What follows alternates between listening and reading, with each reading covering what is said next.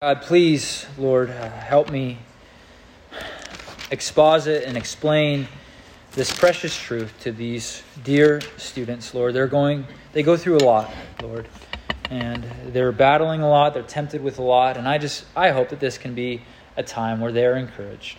So, God, please encourage my own heart, Lord. We're all sinners in here. We're all broken, and we all need Your grace. We need um, what Your Son provides, and so I pray that You would provide that tonight in Your Word. In Jesus' name, Amen. Kind of an honest question to ask yourself, and I'm not going to be too um, afraid to ask it. But what what are you most insecure about in your life? What makes you most insecure? And think about the word insecure. It's something that maybe shakes you internally, something that causes doubt or um, anxiety or worry. And maybe another question is what, what do you fear? Perhaps it's the way that you look, and every single time that you go on Instagram, you are reminded that you're not as pretty as that girl, and you get insecure. Maybe it's the way that you eat. You're always thinking about body image, then you're always thinking about what you're eating. And so this insecurity then leads to habits of binging and purging and perhaps it's friends. You want to be liked by friends, but there's someone that's maybe cooler than you or gets more attention than you, and you, you really care about your reputation, and when you're made fun of, it makes you really insecure. And you fear your reputation being marred. Perhaps you're really insecure about your grades. That if you don't get an A, you're not going to get that scholarship. And you're not going to be accepted into that school. And your parents aren't going to be happy. And you're going to disappoint them. And it causes fear and insecurity. Perhaps it's the starting position that you have, but you haven't been playing good, and so you're a little insecure that the coach is going to bench you. Um, or maybe it's your relationship with your parents. Or maybe there's a sibling that you have that gets more affection, uh, so it seems, or you don't get the affirmation that you wish you would get, and it leaves you insecure. It leaves you worrying and anxious, longing for security, longing to be, longing to belong. Um, to have a sure foundation. Perhaps as a Christian, it's your own salvation. What makes you insecure every single time that you sin, that besetting sin that you have, that ongoing sin, it leaves you feeling insecure. That's what sin does, that's natural, but your mind spirals into thinking, I, I, I'm not a good Christian. I, you know what, I sin so often and so wrongly that I can't perhaps be a Christian because Johnny or Susie over there, I mean, they don't have that, that struggle that I do. And so you're insecure in your faith. Maybe you're so insecure that you've believed that you're going to lose your salvation, that God is going to keep you at arm's length and He's going to cast you out. This is real stuff. And this is the topic. This is what I want to confront. This problem that we all have this longing for security, this longing to belong. And my goal tonight through the text is to persuade all of you, each and every one of you, non believers, whether this is your first time, you don't know much about Christianity, or, or, you know you don't trust Jesus, you don't live for Jesus, whether that's you. And I'm so glad that you're here. Welcome. We're so thankful that you're here. You're not a project to us, you're a soul. We want to care for you. Or whether you're a believer, my goal is to persuade both of you, every single one of you, that according to the scriptures, that you can have an eternal security. You could have confidence. You could have security in this life. And that security is found in Jesus Christ, who promises an eternal life that can never be lost. And this eternal life that can never be lost is the foundation for your motivation to live a confident life for Jesus. I want each and every one of you, if you profess Jesus, to live confidently for Him. And maybe your faith has waxed and waned recently. And know what you need? You need to get your eyes off yourselves. You need to, you need to realize what you have in Jesus Christ and let that motivate you and spur you to love and good deeds. And that's my goal, is to persuade each and every one of you to encourage you. So turn with me to John chapter 6. If you have your Bibles, please bring your Bibles. If you don't have it, it's okay. We don't look down on you. You could use your phone. I won't look down on you for that. John 6, verses 35 through 40. And the context of John chapter 6 is that Jesus just fed the 5,000. And so he's got this mega church following him around. He's got 5,000 or so. Actually, that's 5,000 men, not including children and women, that are following him. And this crowd has seen Jesus do mighty works. They've seen miracles, but they're still plagued by unbelief.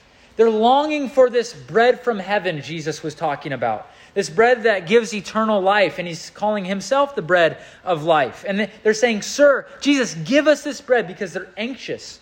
They're unsure that they have eternal life. They want eternal life. So that problem of security is there.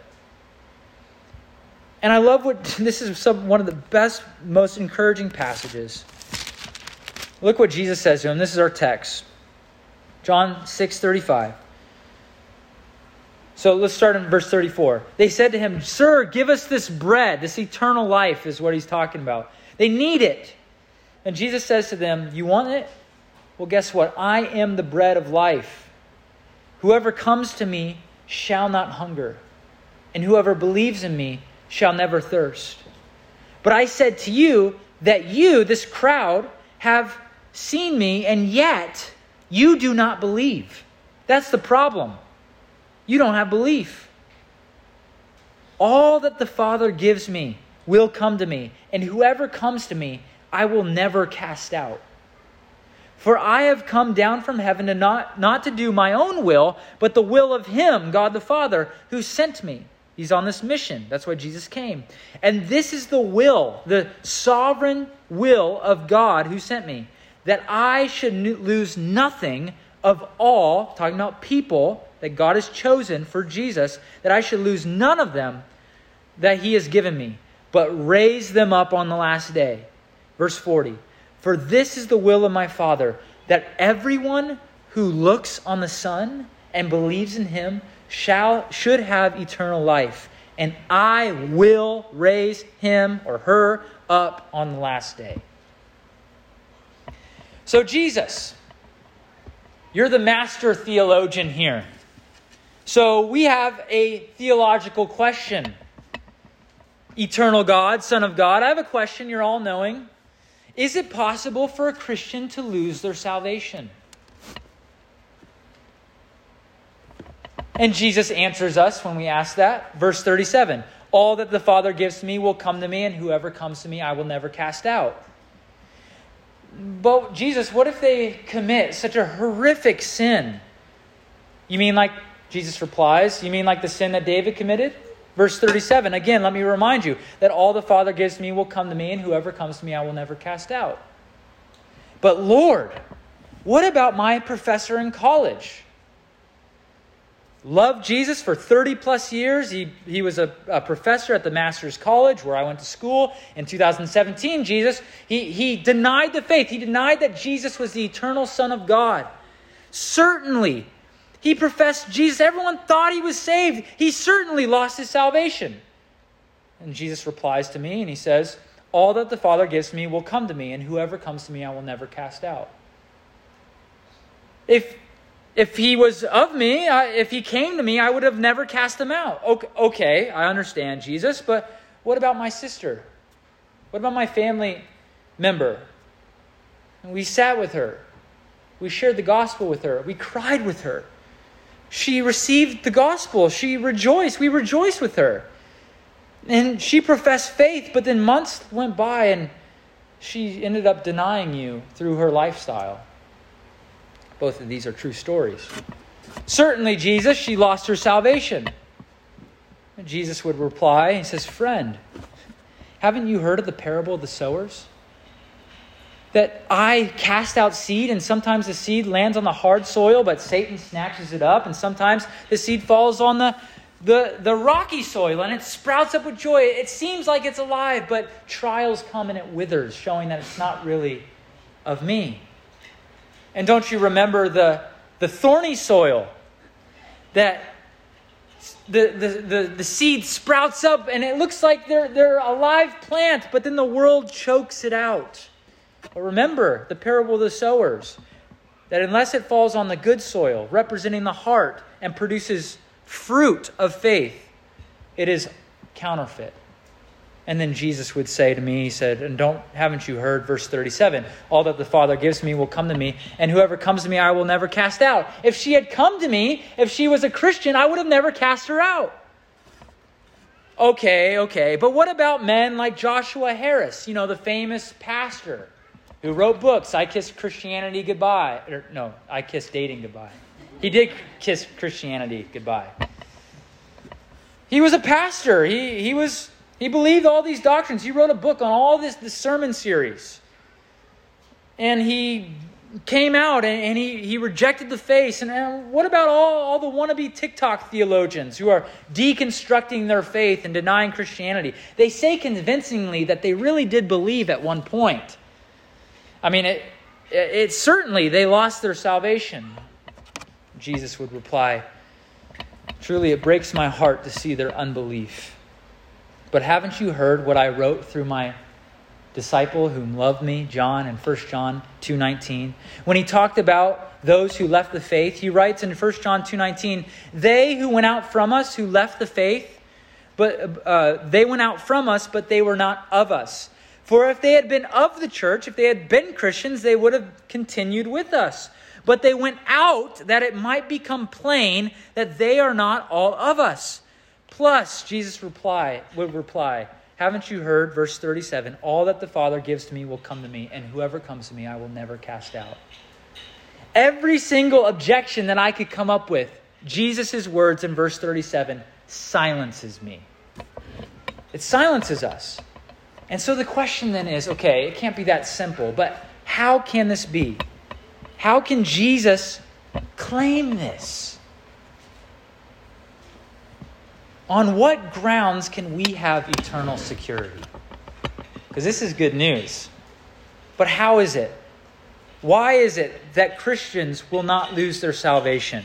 Point number one because our eternal security is grounded in Christ. It's grounded in Christ, in this union with Jesus and we receive eternal life through believing in Christ. So, if salvation, eternal security, is found or grounded in Christ, therefore, the way that we receive eternal life is by trusting in Jesus. Where do you get this in the text? Look at verse 35. Jesus said to them, I am the bread of life. Whoever comes to me or believes in me or receives me shall not hunger and whoever believes in me shall never thirst. Shall never thirst. And look at verse 40. For this is the will of my Father, that everyone who looks on the Son, or believes, or receives the Son, and believes in him, should have eternal life, and I will raise him up on the last day. So the reason why you and I, if we if you are in Christ, and the reason why it, you could have security if you do not know Jesus is because of who Jesus is. So, what do you do when you feel like you have no security in your life, that your faith is faltering, when you're anxious or unsure or guilty, or feeling shame or doubting? Where do you look? If you were on a ship and someone went overboard, you know, Johnny goes overboard, you see him, and he, the waves are crashing and he's overwhelmed and he's, he's anxious, he's worried, he's going to die and he's trying to swim, but he's, he can't breathe. And, and you're just, you're up there. What are you going to say to him? Hey, look to the waves. Look how big they are.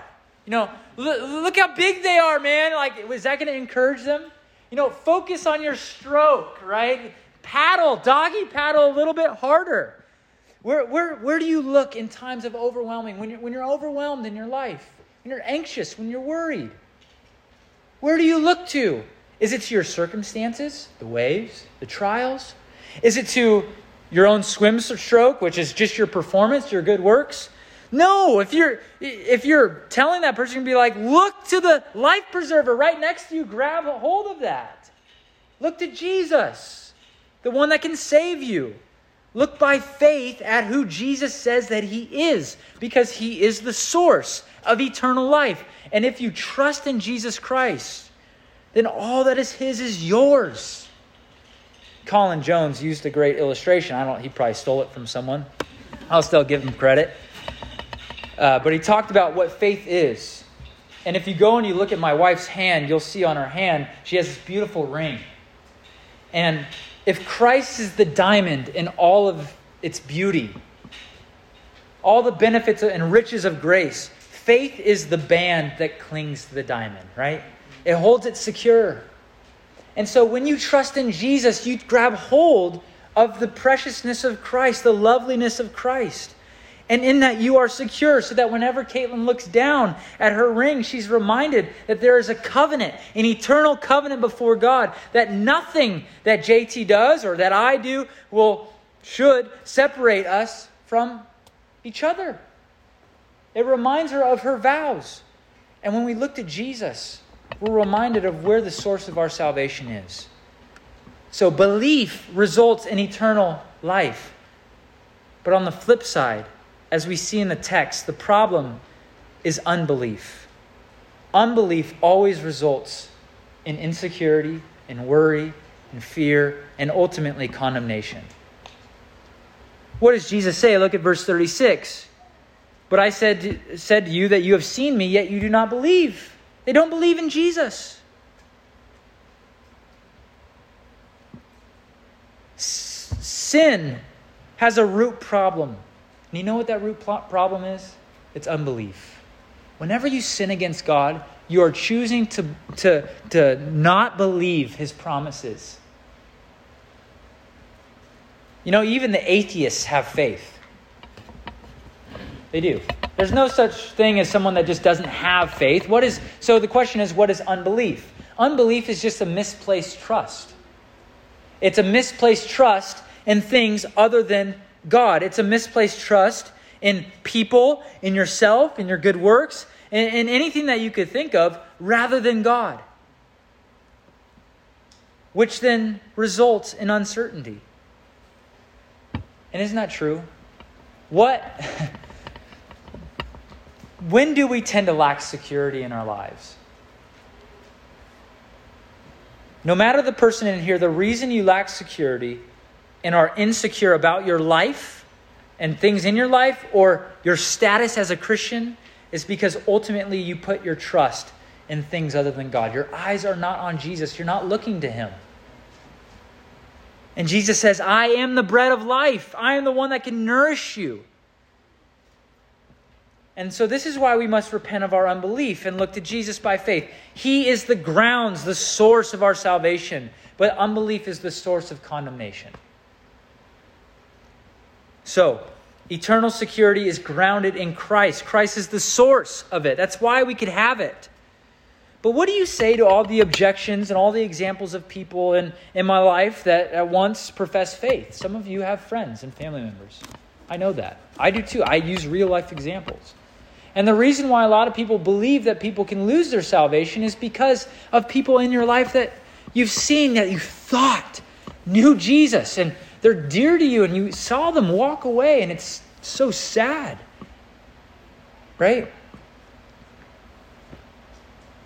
How is it that you can believe that they weren't really saved? because not only is our eternal security in Christ. That when we grab hold of Christ, we receive it. But ultimately, our salvation is guarded by Christ. And that's my second and final point. It's guarded by Christ. We can have eternal security because it's guarded, it's defended by Christ. You know, Jesus is the best defender of the sheep. I always picture like we're all sheep in here, but Jesus is the good shepherd. And so the sheep are attacked. Like if you actually have sheep, they're probably going to be attacked by a lot of things. And Jesus is the best defender. Anyone like to play defense? All right. All right. So we've got some defenders. Who likes offense? Okay. Okay. So most people like offense. But we all know that the best offense is the best defense, right? Right? Defense wins championships.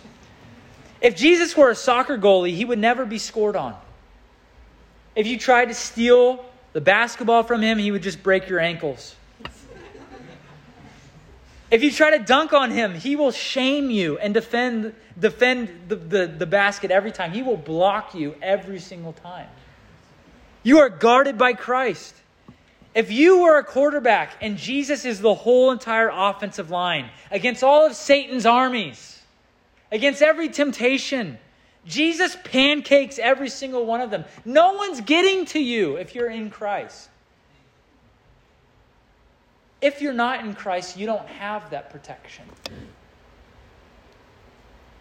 But for us who are believers, our eternal security is guarded, defended, protected, and guaranteed by Jesus. If Jesus was my alarm system at home, it wouldn't be called SimpliSafe. It would be called Eternally Safe. so, how does Christ guard his sheep? And this is just so the first point is really who Jesus is, and the second is what he does to guard us. And I love this because we see it in the text. The first thing that he does is he guards us with a promise. And I've been saying this promise over and over. All that the Father gives me will come to me. They will come. Not one of them will be lost. And whoever comes to me, I will never cast out. Jesus reiterates this word in John 10 24. He says this Jesus says, I told you, and yet you do not believe. The works that I do in my Father's name bear witness about me. But you do not believe because you are not among my sheep. My sheep, they hear my voice, and I know them, and they follow me. And I give them eternal life, and they will never perish, and no one, not one person, will ever pluck them out of my hand. You are guarded with a promise. And every objection that you can make is silenced by that promise. And another great one is Philippians 1 6, where Paul says this I am sure of this, that he, Jesus Christ, who began a good work, that is salvation, in you, will bring it to completion at the day of Jesus Christ. Notice he doesn't say he might bring it to completion at the day of Jesus Christ. He doesn't say, He will bring it to completion at the day of Jesus Christ if you try your hardest. No. You're guarded with that precious promise. And what is our response to this? This is good news because promises anchor us in this life. When we feel hopeless, they give us hope. And so if you feel like your life right now is just devoid of all joy and, and, is, and hope, you can have that in Jesus Christ. Because in this life and in this world, you are not guarded by a promise. The world says, Whoever comes to me, I will give you good things, but I will cast you out. Jesus says, Whoever comes to me, I will never cast out. You can have hope in Christ. And if you don't know Jesus, there is no hope for you. You need to come to him. All who come, all, the invitation, all who come. All who come, what happens? You will never be cast out. Secondly, you're guarded by Christ's performance. It's him as the soccer goalie performing for you, it's him as the offensive lineman that's performing for you. You're guarded by his promise, but then also by his performance. Look at the text here. It says in verse 38 For I have come down from heaven not to do my own will. So there's a job that he has. I haven't come to do my own job, but the job or the will of him who sent me. Jesus comes to this world to do something, to, on a mission. And if that mission fails, then our eternal security fails. So where Jesus goes, we go. Therefore, our eternal security rests on the work of Jesus and not our own. It's not up to you. This is the main problem with those who believe that Christians can lose their salvation. And if you came in here believing that, I love you. But this is what it means. If you think and believe that, that Christians can lose their salvation, that means two things. That in some way, shape, or form, believe, a believer's final salvation is dependent on their own work. They have to, in order to finally be saved, Jesus did the work at the beginning, but now Christians have to maintain their salvation by their good works. And then, secondly, that also implies that Christ's salvation on the cross for sinners was not enough to finally save them. You see that? All right, you receive Jesus. Now it's up to you to finally make it to heaven. So you have a half savior, half savior. You have half and half instead of whole milk. Do you want a whole savior? Someone whose salvation secures you? Who actually a salvation that actually accomplishes something? What did Jesus say on the cross? He said, "It is finished." What is finished? The work that I came to do. Well, if he didn't finish the work to save us, and we still have to add to his salvation, then he lied. It isn't finished. He, he failed. But what does the scripture say? It says, Hebrews 9.12, Jesus entered once and for all into the holy places, not by means of, of the blood of goats and calves, but by means of his own blood, thus securing an eternal redemption. It's called eternal life, not temporary life. Right? And so, what's our response? If it's up to Jesus' work to preserve us, that means that we could rest. It means that you could stop relying on your own good works and rest in Jesus' work, and then let that resting produce in you a desire to want to live for Jesus. Not to earn your salvation, it's already been earned for you. So you're guarded by his promise, by his work or his performance. And then you're guarded by his sovereign power. And this is just, I'll just be really quick here. What does it say? All that the Father gives me will come to me, and whoever comes to me will not cast out. For I have come down from heaven not to do my own will, but the will of him, that is God the Father. And this is the will of God the Father who sent me, that I should lose nothing of all that he has given me, and he will raise it up on the last day. In other words, your salvation is grounded in the eternal salvation of God, that from before the foundation of the world, He chose to save sinners. And if He chose to save sinners in eternity past, He will certainly see it through. For it is God's will for all that the Father has given to Christ. It's the Father who gives, and He gives liberally. And so that means that no one can thwart God's plan. It's not like uh, it's not like Endgame where Thanos can be thwarted by all of these different ways that we could actually unravel God's plan. No, God's will was to save a people. God sent his Son to secure that people by dying on the cross. And then the Son sent the Holy Spirit to sanctify that people. And I, I promise you that God the Father will accomplish salvation, the Son accomplishes salvation, and the Holy Spirit does as well. And he will bring you all the way home. That is our grounds. We're guarded by God's sovereign power, not your own power. And I get this from 1 Peter 3. Uh, it gets really clear. It says, Blessed be the God and Father of our Lord Jesus Christ, who according to his great mercy, he has caused us to be born again to a living hope through the resurrection of Jesus Christ the dead, to an inheritance, listen to these words, that is imperishable, undefiled, and unfading kept in heaven for you, who, by God's power, are being guarded through faith for salvation ready to be revealed in the last time. That's awesome. And so, what's our response? Peter says, In this you rejoice. In this you rejoice. It's praise and worship.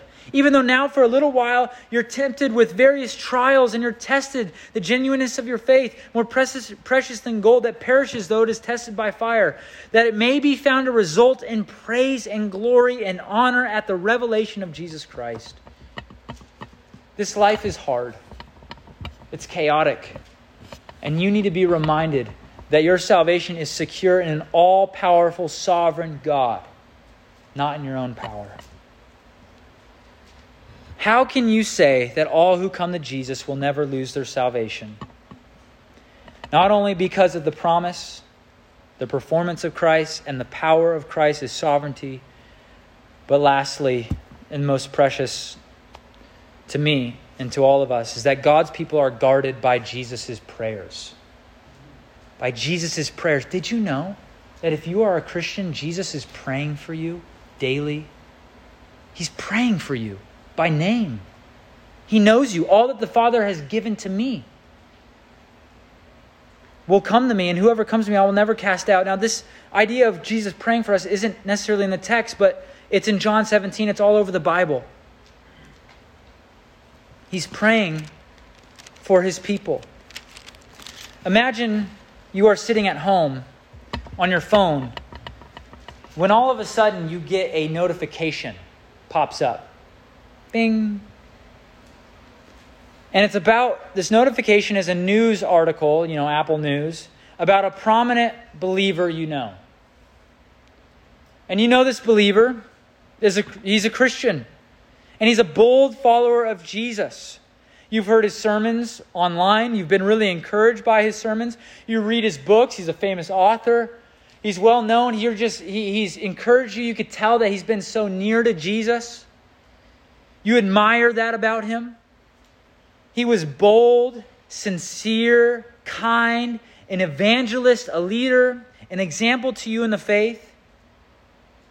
But as you look at the notification and you read the headline, to your shock, it says, Video of prominent pastor denies the faith publicly. You open up the link to your horror and you hear the words come out of the pastor's mouth for yourself. That publicly he denies Jesus. And he does so three different times.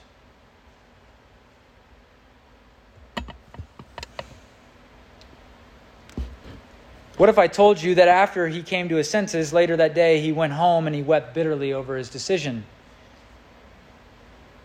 Did this pastor lose his salvation? What if I told you that he didn't? Do you want to know why?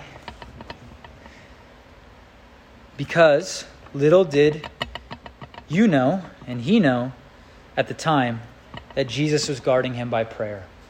Luke 22, 31. Simon, Simon, behold, Satan demanded to have you that he might sift you like wheat, but I have prayed for you that your faith may not fail.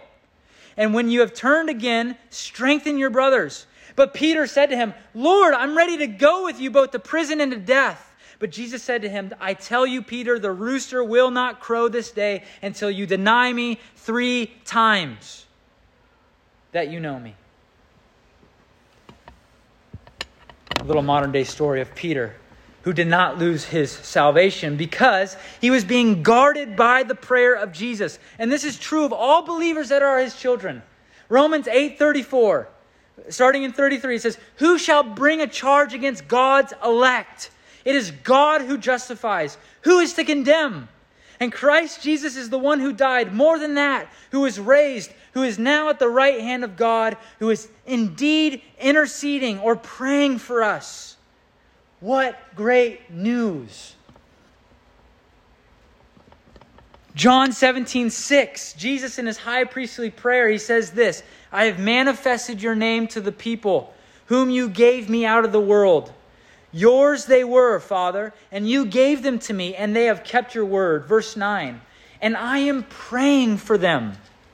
I am not praying for the world, those are non believers, but for those whom you have given me, for they are yours.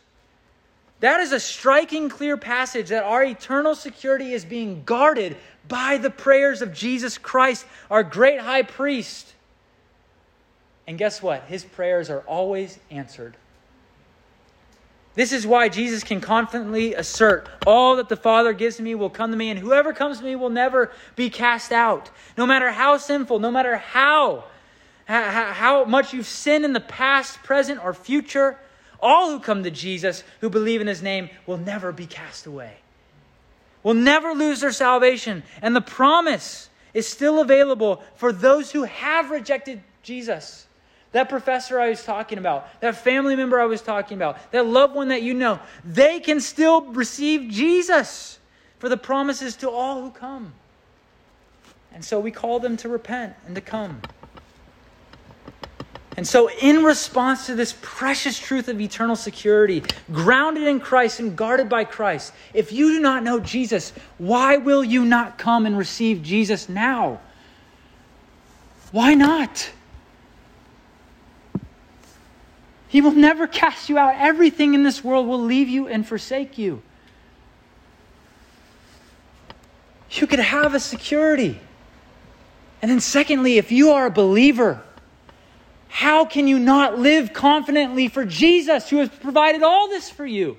How can you slack off in your faith? How is it that you could be apathetic when He's provided such a great salvation? That you are secure. And when you're secure, that means you have freedom to now obey, not to go back to your sin, but to shun your sin and live for Jesus. This is beautiful, good news. It is awesome news that Jesus doesn't keep us at arm's distance. But when you sin as believers, you could come to Him and you could trust that He will never cast you out. All that the Father gives to me will come to me, and whoever comes to me, I will never cast out.